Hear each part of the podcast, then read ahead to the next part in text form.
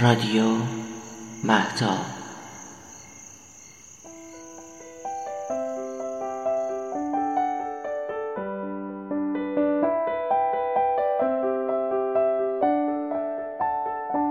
حکایاتی از گلستان سعدی باب دوم در اخلاق درویشان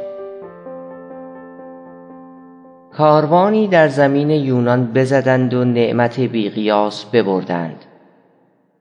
بازرگانان گریه و کردند و خدا و پیغمبر شفیع آوردند و فایده نبود.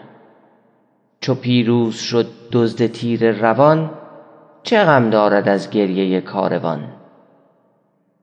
لقمان حکیم اندر آن کاروان بود.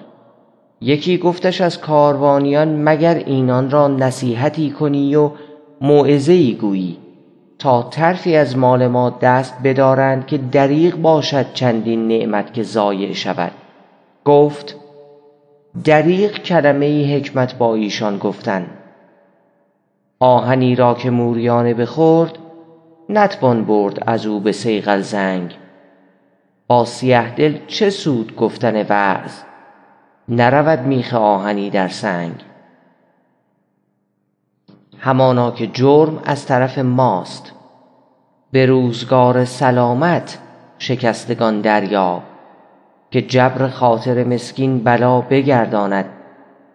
چو سایل از تو به زاری طلب کند چیزی بده وگرنه ستمگر به زور بستاند.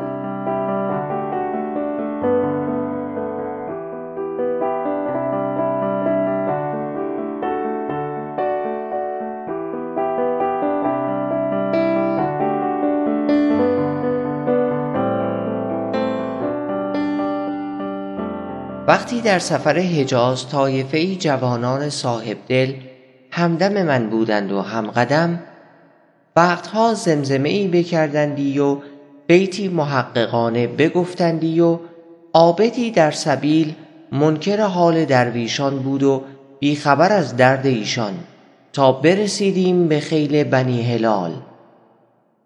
کودکی سیاه از حی عرب به در آمد و آوازی برآورد که مرغ از هوا درآورد. اشتر عابد را دیدم که به رقص اندر آمد و عابد را بینداخت و برفت. گفتم ای شیخ در حیوانی اثر کرد و تو را همچنان تفاوت نمی کند؟